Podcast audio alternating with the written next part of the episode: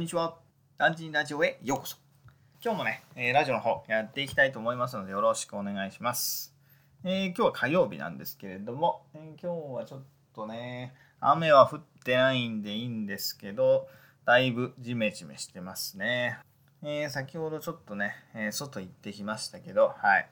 はい、非常に暑い。ムシムシしてます。えまだね、梅雨明けないんですよね。いつになったら梅雨が明けるんでしょうか。はい。早く梅雨明けてほしいです。えまあ、そんなこんなで、えーラジオの方やっていきましょう、えー今日はまずブログの解説の方からいきたいと思います。で今日のブログのテーマなんですけど、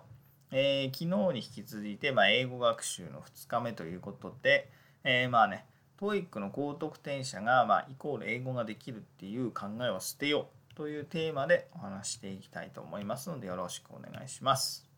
えー、TOEIC テストってね、あくまでまテストっていうことなんですよね。まあ日本でね、英語といえばね、まずまあ誰もがね、思い浮かべるのは TOEIC テストではないでしょうかっていうところで、どうですかね、皆さん。えー今ではね、もう英検よりもダントツにね、知名度とか、まあ、有効性も持ってて、誰もが知っているテストにはなっているかなって思います。でね、日系企業の多くもですね、まあ、社員の英語力を判断するために、まあ、TOEIC を採用しているところがほとんどかなって思います。で、これはね、えー新卒の入社試験に関わらずね、まあ、中途採用者だったりとか、まあ、社内で、まあ、昇進の条件としても求められている企業も中にはあるそうですと。でね、えー英語を使って仕事をしたい人にとってはね、ま、なくてはならない資格の一つっていうところではあるんですけれども、まあ、実際にはね、まあ、会社の意図と、まあ、社員の能力を表しているかっていうところで、まあ、私個人的にはまかなり怪しいものがあるのかなっていうふうに思ってます。なぜならね、まあ、最初にも申し上げたんですけど、まあ、TOEIC ってまあね、所詮はテストなんですよね。だから、そのテスト対策をすることで、まあ、ある程度ね、英語能力のカバーができちゃうんですよね。でもそれって、まあ、実際のね、まあ、本当の英語ではないっていうことで、まあ、実際に、えー現場とかでね会議とかで英語を使おうと思ってもそのねテストの加算分っていうのはまあなくなっちゃうと同じなので結局元の通りあんまり使えない状態になってしまうというところであんまり TOEIC は信用できないかなと私は思ってます。で TOEIC のテストね、はい、ぶっちゃけっていうとね単語テストなんですよね。私もねこの意見ははい元だと思いますね。ええ結構そういう人がいるんですけど、はい、私もそう思います。えーなぜならね、まあ、TOEIC テストって難しい文法とか出ないんですよね。まあ一部ね、その家庭法とか、まあ、出たりはするんですけど、まあそんなのね、200問中1問あるかないかっていうところなんで、別にぶっちゃけなくてもね、問題ないっていうところで、単語のね、えー意味さえ理解できればね、その穴埋めだったりとか、まあ長文読解問題にしても、正解導くことができちゃうんですよね。でもそれって本来ではおかしい話ですよね。本来の文章問題の話で言えば、まあ、話の流れを汲み取って、まあ、総合的に判断して、まあ、普通はね回答するのが文章問題の流れじゃないですか。だけれども、まあ、TOEIC に限ってはね、まあ、そんなことやってたら、まあ、もういくら時間があっても時間が足りないよっていうところで、まあ、早く回答することもまあ一つの技能としてまあ捉えられているっていうところが現実ですね。で、この TOEIC テストってね、海外ではほとんど認知度がね、限りなく少ないんですよね。で、まあ、その TOEIC、あの、運営しているね、運営の協会によるとですね、まあ、去年ね、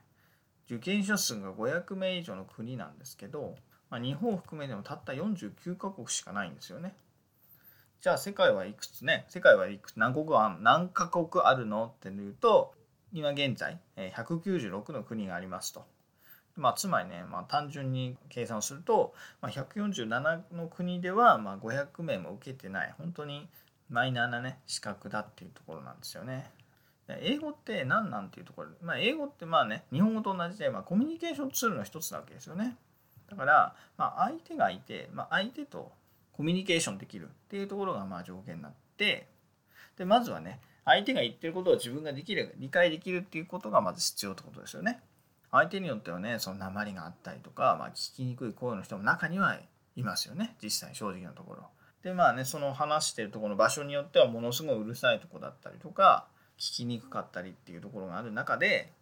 聞き取らなくちゃいけないわけじゃないですか。TOEIC とかその試験の中では、えーテスト用のね、まあ、静かなスタジオでマイクに向かってねネイティブが綺麗な発音で、まあ、ゆっくり話してくれるわけじゃないですか。もう現実とね全然違う環境なわけですよね、まあ、続いてはね、はい。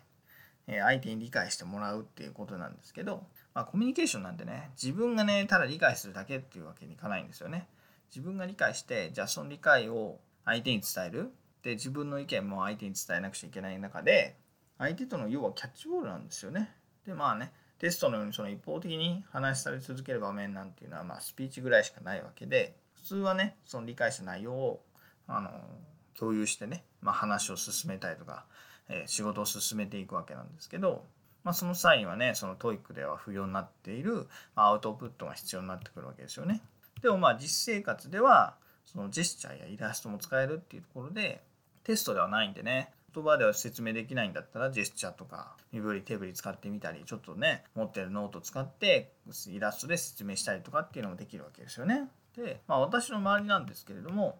まあ、まあ正直なところね、まあ、TOEIC の点数と英語力はま比例しないよっていうふうに私は感じてます。私の職場ね、えー、東京の本社とか、まあ、プロジェクトのメンバーもそうですけど、まあ、TOEIC 高得点者はいっぱいいますよ。でもねその人たちがみんながみんなね英語ができるかっつったらそれはまるっきりもう別問題ですよね。もう私ね私も一応840点持ってますけど私より点数が高い人とか何だったらもう950点オーバーの人とかもいますけどまあ残念ながらね英語が書けなかったり説明できなかったりっていう人がねいるんですよね。はい。教えてもらいたいわけですよね。なんでそんな900点も取れんだかっていうところで。はい。で一方でね、まあ、その逆もしかりで、まあ、 TOEIC の点数がねもう600点台とか700点台でいっても英語を使ってね、まあ、会議を進行したりだったりとか報告書をね英語でサクッと書いて書ける人もいるんで絶対にね TOEIC ができるから英語ができる。 TOEIC ができないから英語ができないっていうのは言い切れないですね、えー、だからねえー、もしその英語を頑張ろうってんだったら、まあ、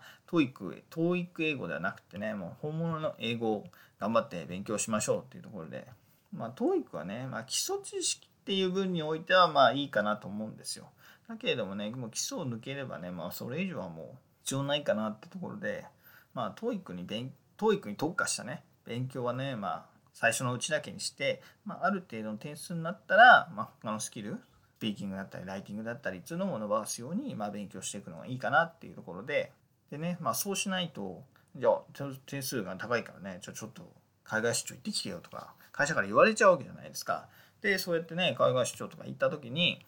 実際の現場でね、まあ、英語が使うことができずね惨めな気持ちになっちゃうのは、まあ、他でもないね。自分なわけじゃないですか。